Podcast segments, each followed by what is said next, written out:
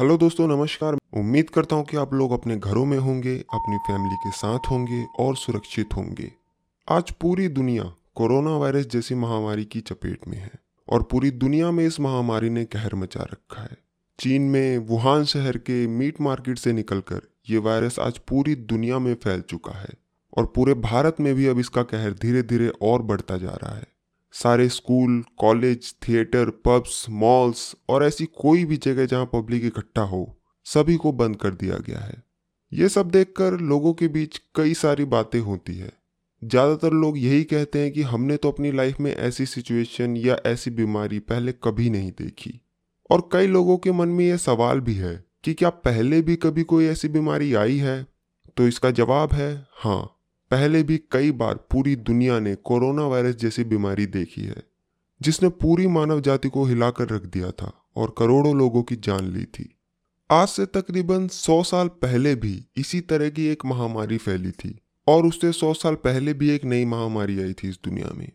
और चौंकाने वाली बात यह है कि उस महामारी से सौ साल पहले भी एक और नई महामारी ने पूरी दुनिया में कहर मचाया था। अब इसे इत्तेफाक कहें या कुदरत का कानून कि पिछले चार सौ सालों में हर सौ साल बाद पूरी दुनिया एक नई महामारी की चपेट में आई है। और एक चीज़ और हैरान करती है कि हर महामारी नई सदी के दूसरे दशक में ही आई। एक सदी मतलब कि सौ साल और एक दशक यानी कि दस साल, तो मतलब कि हर सदी में दस दशक होते हैं, जिनमें से कि हर दूसरे दशक यानी कि दस से लेकर बीस वाले साल के आखिरी में ये सभी महामारियां आई। और ये सिलसिला लगातार पिछले चार सौ सालों से चल रहा है। अभी जो कोरोना वायरस का कहर चल रहा है, उसका पहला केस चीन में सत्रह नवंबर दो हज़ार उन्नीस को आया था और ये साल भी इक्कीसवीं सदी का दूसरा दशक था। आज से तकरीबन सौ साल पीछे चले तो मार्च उन्नीस सौ अठारह में स्पेनिश फ्लू नाम की एक महामारी ने कहर मचाना शुरू किया था और ये भी बीसवीं सदी का दूसरा दशक था। अब वहाँ से सौ साल पीछे और चलते हैं तो साल अठारह सौ सत्रह में कॉलरा आया, जो कि भारत में ज़्यादातर हैजा के नाम से जाना जाता है। उसने भी पूरी दुनिया में तबाही मचाई थी और वो साल भी उन्नीसवीं सदी का दूसरा दशक था। अब वहाँ से अगर सौ साल पीछे और जाएं तो साल सत्रह सौ बीस में पूरे यूरोप में प्लेग फैला था और उसका नाम दिया गया था the great plague of Marseille और ये भी अठारहवीं सदी के दूसरे दशक के अंत में फैला था।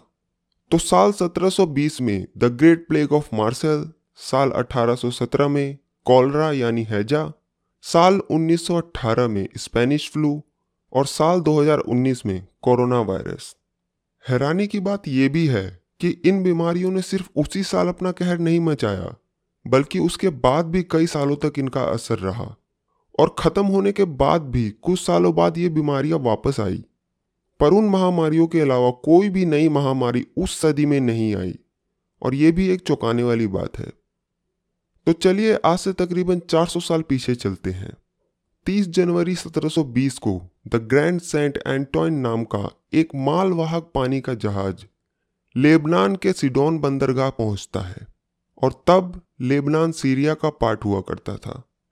वहां से उस शिप पर बहुत सारे सामान चढ़ाए जाते हैं और सामान लोड होने के बाद वो जहाज वहां से निकल जाता है। उन दिनों सीरिया में बहुत सारे लोग बीमार थे। तकरीबन दो महीने बाद तीन अप्रैल को ये जहाज लीबिया के त्रिपोली बंदरगाह पहुंचता है और वहां से कुछ टर्किश पैसेंजर उस शिप पर सवार होते हैं। पाँच अप्रैल को उनमें से एक टर्किश पैसेंजर की मौत हो जाती है, मतलब कि उनके चढ़ने के बस दो दिन बाद उनमें से एक सवारी की मौत हो जाती है। उसके बाद सत्ताईस और अट्ठाईस अप्रैल को लगातार दो दिनों में दो नाविकों की मौत और हो जाती है, जो कि उस जहाज पर काम किया करते थे। उसके बाद सत्रह मई को यह जहाज इटली के लिवोर्नो पहुंचता है, पर सुरक्षा के मद्देनज़र उस शिप को वहाँ के बंदरगाह पर जाने की इजाज़त नहीं मिलती, क्योंकि धीरे धीरे इस बीमारी की बातें पूरी दुनिया में फैल रही थी। फिर वहां से आठ दिनों के बाद पच्चीस मई सत्रह सौ बीस को यह शिप फ्रांस के मार्सेल बंदरगाह पहुंचता है। वहां पहुंचने के बाद सेफ्टी के लिए उस शिप को क्वारंटाइन के लिए वहीं पास के एक आइलैंड भेज दिया जाता है, जो कि कुछ किलोमीटर ही दूर था उस बंदरगाह से। मगर उन लोगों ने इसे ज़्यादा सीरियस नहीं लिया और सिर्फ दस दिनों के अंदर ही यानी कि तीन जून को उस शिप से सामान उतारने की इजाज़त दे दी और उसके ग्यारह दिन बाद चौदह जून को उस जहाज के सभी लोगों को शहर में आने की इजाज़त भी दे दी। बल्कि इस क्वारंटाइन के दौरान दो और लोगों की जान चली गई थी, पर फिर भी उसे इतना सीरियस नहीं लिया गया। उन्हें लगा कि उनकी मौत किसी आम बुखार की वजह से हुई है। उसके बाद प्लेग ने धीरे धीरे अपने पैर पसारने शुरू किए और कई लोगों की मौत होने लगी और सभी को एक ही तरह के लक्षण थे। जिसको भी इस प्लेग ने अपनी चपेट में लिया, सभी को बहुत तेज सरदर्द, उल्टी, चक्कर आना जैसी परेशानी हो रही थी। पर अब भी सरकार को ये समझ नहीं आ रहा था कि ये एक प्लेग है और इसे रोकने के लिए जल्दी से जल्दी इंतजाम किए जाए। हालांकि उनका इलाज कर रहे एक डॉक्टर ने बताया भी कि ये प्लेग के लक्षण हैं, पर उस वक्त उनकी बातों पर ध्यान नहीं दिया गया और ऐसा करते करते दो महीने बीत गए और जून से अगस्त आ गया और तब जाकर वहाँ की सरकार की आंख खुली, पर तब तक बहुत देर हो चुकी थी। लाखों लोग इसकी चपेट में आ चुके थे और कई हजार लोग वहाँ से निकलकर फ्रांस के दूसरे शहरों में पहुँच चुके थे, जिसकी वजह से यह प्लेग बहुत ही तेजी से जंगल की आग की तरह फैला। और क्योंकि यह प्लेग फ्रांस के मार्सेल शहर से फैला, तो इसका नाम दिया गया the great plague of Marseille. दरअसल प्लेग के दो रूप होते हैं, एक ब्यूबोनिक और एक न्यूमोनिक। फ्रांस के मार्सेल में जो प्लेग फैला था वो एक ब्यूबोनिक प्लेग था, जिसमें कि जांघों के अंदरूनी हिस्से में सूजन आ जाती है और कई बार ये सूजन एक अंडे के साइज के बराबर भी होती है। वहीं न्यूमोनिक प्लेग में सूजन के कोई लक्षण दिखाई नहीं देते, बल्कि उस प्लेग का असर सीधे इंसान के फेफड़ों पर पड़ता है और उसे सांस लेने में दिक्कत होती है। तो जब एक दिन में हजारों लोगों की जान जाने लगी, सारे हॉस्पिटल भरने लगे, सड़कों पर लाशों की कतारें दिखने लगी, तो अगस्त में फ्रांस की तेरह पार्लियामेंट ने मिलकर एक फैसला किया, जिसमें कि मार्सेल शहर के किसी भी इंसान का किसी और जगह जाना मना था और अगर कोई ऐसा करते हुए पाया जाता तो उसे सीधे मौत की सजा थी। और इस कानून का पालन हो उसके लिए पूरे मार्सेल शहर के चारों तरफ एक दो मीटर ऊंची और सत्तर सेंटीमीटर मोटी पत्थर की दीवार बना दी गई, जिसके कि बहुत ही कम एग्जिट पॉइंट बनाए गए, जिन पे चौबीस घंटे हथियारबंद गार्डों की निगरानी थी ताकि कोई भी इंसान उस मार्सेल शहर से बाहर ना निकल सके। ये दीवार आपको आज भी वहां देखने को मिल जाएगी। सत्रह सौ बीस से लेकर सत्रह सौ बाईस तक पूरे दो साल इस प्लेग का असर रहा, जिसमें लगभग एक लाख लोगों की जान गई, जिनमें से कि पचास हजार लोग तो सिर्फ मार्शल शहर में ही मारे गए और बाकी के पचास हजार लोग दूसरे यूरोपियन शहरों में मारे गए जहां ये प्लेग पहुंचा। उस वक्त मार्शल शहर की कुल पॉपुलेशन नब्बे हजार थी, जिनमें से कि पचास हजार लोग मारे गए, मतलब कि उस शहर की पचपन परसेंट से भी ज़्यादा की आबादी तबाह हो गई थी, जिनमें से कि दो तिहाई तो सिर्फ महिलाएं थीं और उनमें से भी ज़्यादातर वो महिलाएं थीं जो गर्भवती थीं। तो मतलब कि माँ के साथ साथ उस बच्चे की भी जान गई, जिन्हें कि कभी इन मौत के आंकड़ों में कभी जोड़ा ही नहीं गया। उसके लगभग सौ साल बाद साल अट्ठारह सौ सत्रह में एक और नई महामारी आती है और जिसका शुरुआती असर भारत पर बहुत ज़्यादा पड़ा था। ये बीमारी थी कॉलरा, जिसने कि पूरी दुनिया में अपना असर दिखाया। भारत में इस बीमारी को ज़्यादातर हैजा के नाम से जाना जाता है और आप में से बहुत सारे लोगों ने इसके बारे में सुना भी होगा। भारत में इस बीमारी को बहुत ही आम समझा जाता है, पर इसी बीमारी ने पूरी दुनिया के लाखों लोगों को अपना शिकार बनाया था और डब्ल्यू एच ओ के अकॉर्डिंग आज भी दो से छः हजार लोग हर साल इस बीमारी की चपेट में आकर अपनी जान गंवा देते हैं। मगर महामारी के रूप में ये पहली बार साल अठारह सौ सत्रह में आया, जब पूरे साउथ ईस्ट एशिया और भारत में इसके मरीज लगातार बढ़ने लगे।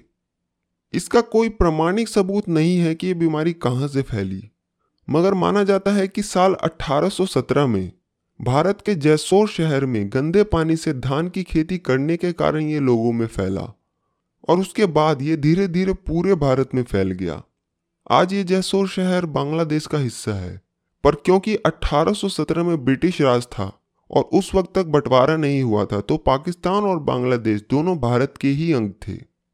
हैजा की बीमारी ज़्यादातर गंदगी से फैलती है और खासकर गंदे पानी का इस्तेमाल करने से, पर यह बीमारी किसी आदमी से दूसरे आदमी में नहीं फैलती।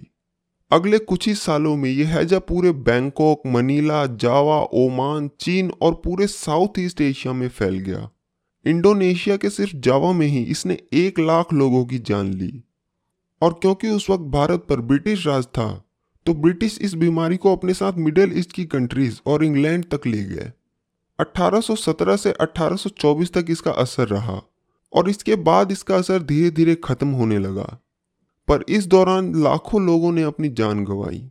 पर यहाँ से बीमारी खत्म नहीं हुई, बल्कि तब से लेकर आज तक ये बीमारी सात बार महामारी के रूप में दुनिया के सामने आ चुकी है और उस दौरान दुनिया का ऐसा कोई भाग नहीं बचा था जिसमें कॉलरा ने तबाही नहीं मचाई हो। और जितनी बार भी हैजा महामारी की शक्ल में आया, इसने लाखों लोगों की जान ली और सभी सातों बार को मिला दिया जाए तो मौत का आंकड़ा करोड़ों में बैठेगा। और इस बीमारी ने दोबारा आने में भी ज़्यादा टाइम नहीं लगाया।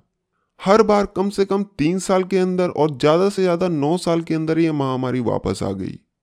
हालांकि जब ये छठी बार आई, उसके बाद डब्ल्यू एच ओ ने यह ऐलान किया कि उसने कॉलरा यानी हैजा की वैक्सीन तैयार कर ली है और शायद इसलिए उसे सातवीं बार आने में अड़तीस साल का वक्त लगा और उन्नीस सौ इकसठ से उन्नीस सौ पचहत्तर के बीच सातवीं और आखिरी बार यह महामारी के रूप में दुनिया के सामने आई। और भगवान का शुक्र है कि तब से लेकर अभी तक ये आठवीं बार किसी महामारी के रूप में नहीं आई, हालांकि इसके छोटे मोटे केस अभी भी आते रहते हैं। अब यहाँ से लगभग सौ साल आगे और चले तो साल आता है उन्नीस सौ अठारह का और उस वक्त वर्ल्ड वॉर वन चल रहा था। तो उस समय जो महामारी पूरी दुनिया के सामने आई वो थी स्पेनिश फ्लू। ये एक H one N one virus था। हालांकि साइंटिस्टों को आज भी पुख्ता रूप से ये नहीं पता कि यह बीमारी दरअसल आई कहाँ से और इसकी शुरुआत कहाँ से हुई, मगर उनका मानना है कि यह बीमारी सुअरों और चिकन से इंसानों के शरीर में आई। वर्ल्ड वॉर वन के दौरान एल्बर्ट गिचेल नाम का एक रसोइया जो हैस्कल काउंटी कैंसिस में यूएस मिलिट्री बेस में सैनिकों के लिए खाना बनाया करता था। कैंसिस में जो मिलिट्री बेस है वहाँ पर वर्ल्ड वॉर वन की वजह से बहुत सारे जवानों की ट्रेनिंग चल रही थी। एल्बर्ट गिचेल ने चार मार्च उन्नीस सौ अठारह को बीमार होने की बात कही तो उसे हॉस्पिटल में शिफ्ट किया गया। उसकी बीमारी के कुछ ही दिनों बाद पाँच सौ बाईस जवान और बीमार पड़ गए। उसके बाद भी लोगों को ये समझ नहीं आया कि ये एक महामारी है और इसकी रोकथाम की कोई व्यवस्था नहीं की गई और ग्यारह मार्च उन्नीस सौ अठारह आने तक ये क्वींस न्यूयॉर्क तक पहुंच गया। उस दौरान जब इस वायरस की पहली लहर आई तो उसका बहुत ही कम असर देखने को मिला, बहुत ही कम लोगों की मौत हुई और काफ़ी सारे लोग वापस ठीक भी हो गए और शायद इस वजह से भी इसे ज़्यादा सीरियस नहीं लिया गया। उसके बाद चौरासी हजार अमेरिकी सैनिक उस वायरस को अपने साथ लेकर अटलांटिक महासागर को पार करते हुए यूरोप पहुंचे, जहां से यह वायरस पूरी दुनिया में फैल गया। और क्योंकि वर्ल्ड वॉर वन का जो केंद्र था वो यूरोप ही था और इसमें सौ से भी ज़्यादा देश शामिल थे, तो दुनिया का ऐसा कोई भी भाग नहीं बचा जिसमें स्पेनिश फ्लू ने तबाही ना मचाई हो। पूरी दुनिया में पचास करोड़ से भी ज़्यादा लोग इस महामारी की चपेट में आए थे, जो कि उस वक्त पूरी पृथ्वी की जनसंख्या का एक तिहाई वन थर्ड था। और क्योंकि इस महामारी का मृत्यु दर दस प्रतिशत था, जो कि बहुत ज़्यादा था, तो इन इन्फेक्टेड लोगों में से पाँच करोड़ लोगों ने अपनी जान गंवा दी थी। पाँच करोड़ लोगों का मरना तो सिर्फ एक ऑफिशियल स्टेटमेंट है। कई लोगों का मानना है कि स्पेनिश फ्लू ने पाँच से दस करोड़ लोगों की जान ली थी। स्पेनिश फ्लू अब तक के मानव इतिहास में दूसरी सबसे बड़ी महामारी थी जिसने इतने लोगों की जान ली थी। ग्यारह नवंबर उन्नीस सौ अठारह को वर्ल्ड वॉर वन खत्म होने के बाद जब सारे सैनिक अपने अपने घर पहुंचे तो उसकी वजह से यह संक्रमण और बढ़ गया। अकेले भारत में इस फ्लू से एक से डेढ़ करोड़ लोग मारे गए, जो कि उस वक्त इंडिया की पॉपुलेशन का पाँच परसेंट था। अमेरिका ने जितने लोग वर्ल्ड वॉर वन में नहीं गंवाए, उससे कहीं ज़्यादा जान उसने इस स्पेनिश फ्लू से गंवाए थे। स्पेनिश फ्लू से लगभग छः लाख पिचहत्तर हजार अमेरिकी लोगों की जान गई थी। स्पेनिश फ्लू भी सीधे इंसान के फेफड़ों पर वार करता था, कोरोना वायरस की तरह, और ये भी किसी इन्फेक्टेड इंसान के छींकने या खांसने से फैलता था। उस वक्त भी पूरे अमेरिका में कर्फ्यू जैसा माहौल था, सारे स्कूल, कॉलेज और पब्लिक प्लेस बंद थे और उस वक्त भी लोगों को साफ सफाई और सोशल डिस्टेंसिंग रखने और मास्क पहनने की हिदायत दी गई थी। जो भी बिना मास्क के अमेरिका में दिखता उसका पाँच डॉलर का चालान काटा जाता था।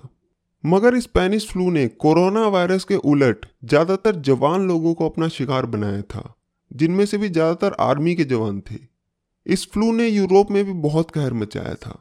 अब आप सोच रहे होंगे कि इसकी शुरुआत तो अमेरिका में हुई पर इसका नाम स्पेनिश फ्लू कैसे पड़ा। तो इसका कारण था कि उन्नीस सौ अठारह में जब ये फ्लू फैला तो ज़्यादातर देश वर्ल्ड वॉर वन का हिस्सा थे, जिसकी वजह से उन देशों में मीडिया पे सेंसरशिप थी।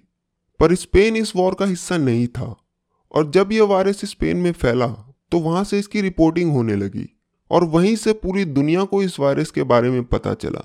इसलिए सभी लोग इस महामारी को स्पेनिश फ्लू के नाम से जानने लगे। यहाँ तक कि उस वक्त के राजा अल्फांसो एट्थ भी इस वायरस की चपेट में आ गए थे। स्पेनिश फ्लू का असर अगले दो सालों उन्नीस सौ अठारह से उन्नीस सौ बीस तक रहा, जिसमें इसने पूरी दुनिया में पाँच से दस करोड़ लोगों की जान ली थी। और स्पेनिश फ्लू खत्म होने के ठीक सौ साल बाद दो हज़ार उन्नीस में दुनिया के सामने एक और नई महामारी कोरोना वायरस या कोविड नाइन्टीन आई, जो अब तक पूरी दुनिया के दो सौ से भी ज़्यादा देशों को अपना शिकार बना चुका है। और अब न जाने ये आंकड़ा कहाँ जाकर रुकेगा। हालांकि सरकार की तरफ से बहुत सारी कोशिशें की जा रही है इसे रोकने की, मगर यहाँ हमारा भी फर्ज बनता है कि हम इस वक्त इससे लड़ने में अपना योगदान दें। और इसके लिए हमें ज़्यादा कुछ नहीं करना, बस अपने घरों में रहना है और अपने हाथ बार बार धोने हैं, सोशल डिस्टेंसिंग रखनी है और जितना हो सके उतना सरकार के नियमों का पालन करना है। तो जैसा कि मैंने आपको बताया, ये सारी महामारी हर सौ साल बाद दूसरे दशक में आई, जिनमें से कि स्पेनिश फ्लू ने सबसे ज़्यादा जानें ली। और मैंने ये भी बताया कि ये दूसरी सबसे बड़ी महामारी थी जिसने इतने लोगों की जान ली। तो आप लोगों के मन में ये भी सवाल होगा कि जब ये दूसरी सबसे बड़ी महामारी थी तो पहली कौन सी थी। इंसानी इतिहास में अभी तक जिस महामारी ने सबसे ज़्यादा जान ली वो थी प्लेग, जिसे कि ब्लैक डेथ के नाम से भी जाना जाता है, जो कि चौदहवीं सदी में आई थी। तो आज की कहानी में बस इतना ही। मुझे उम्मीद है कि आप लोगों को ये कहानी पसंद आई होगी। मैं आपसे मिलूंगा अगली कहानी में, तब तक के लिए अपना ख्याल रखिए। Thank you very much.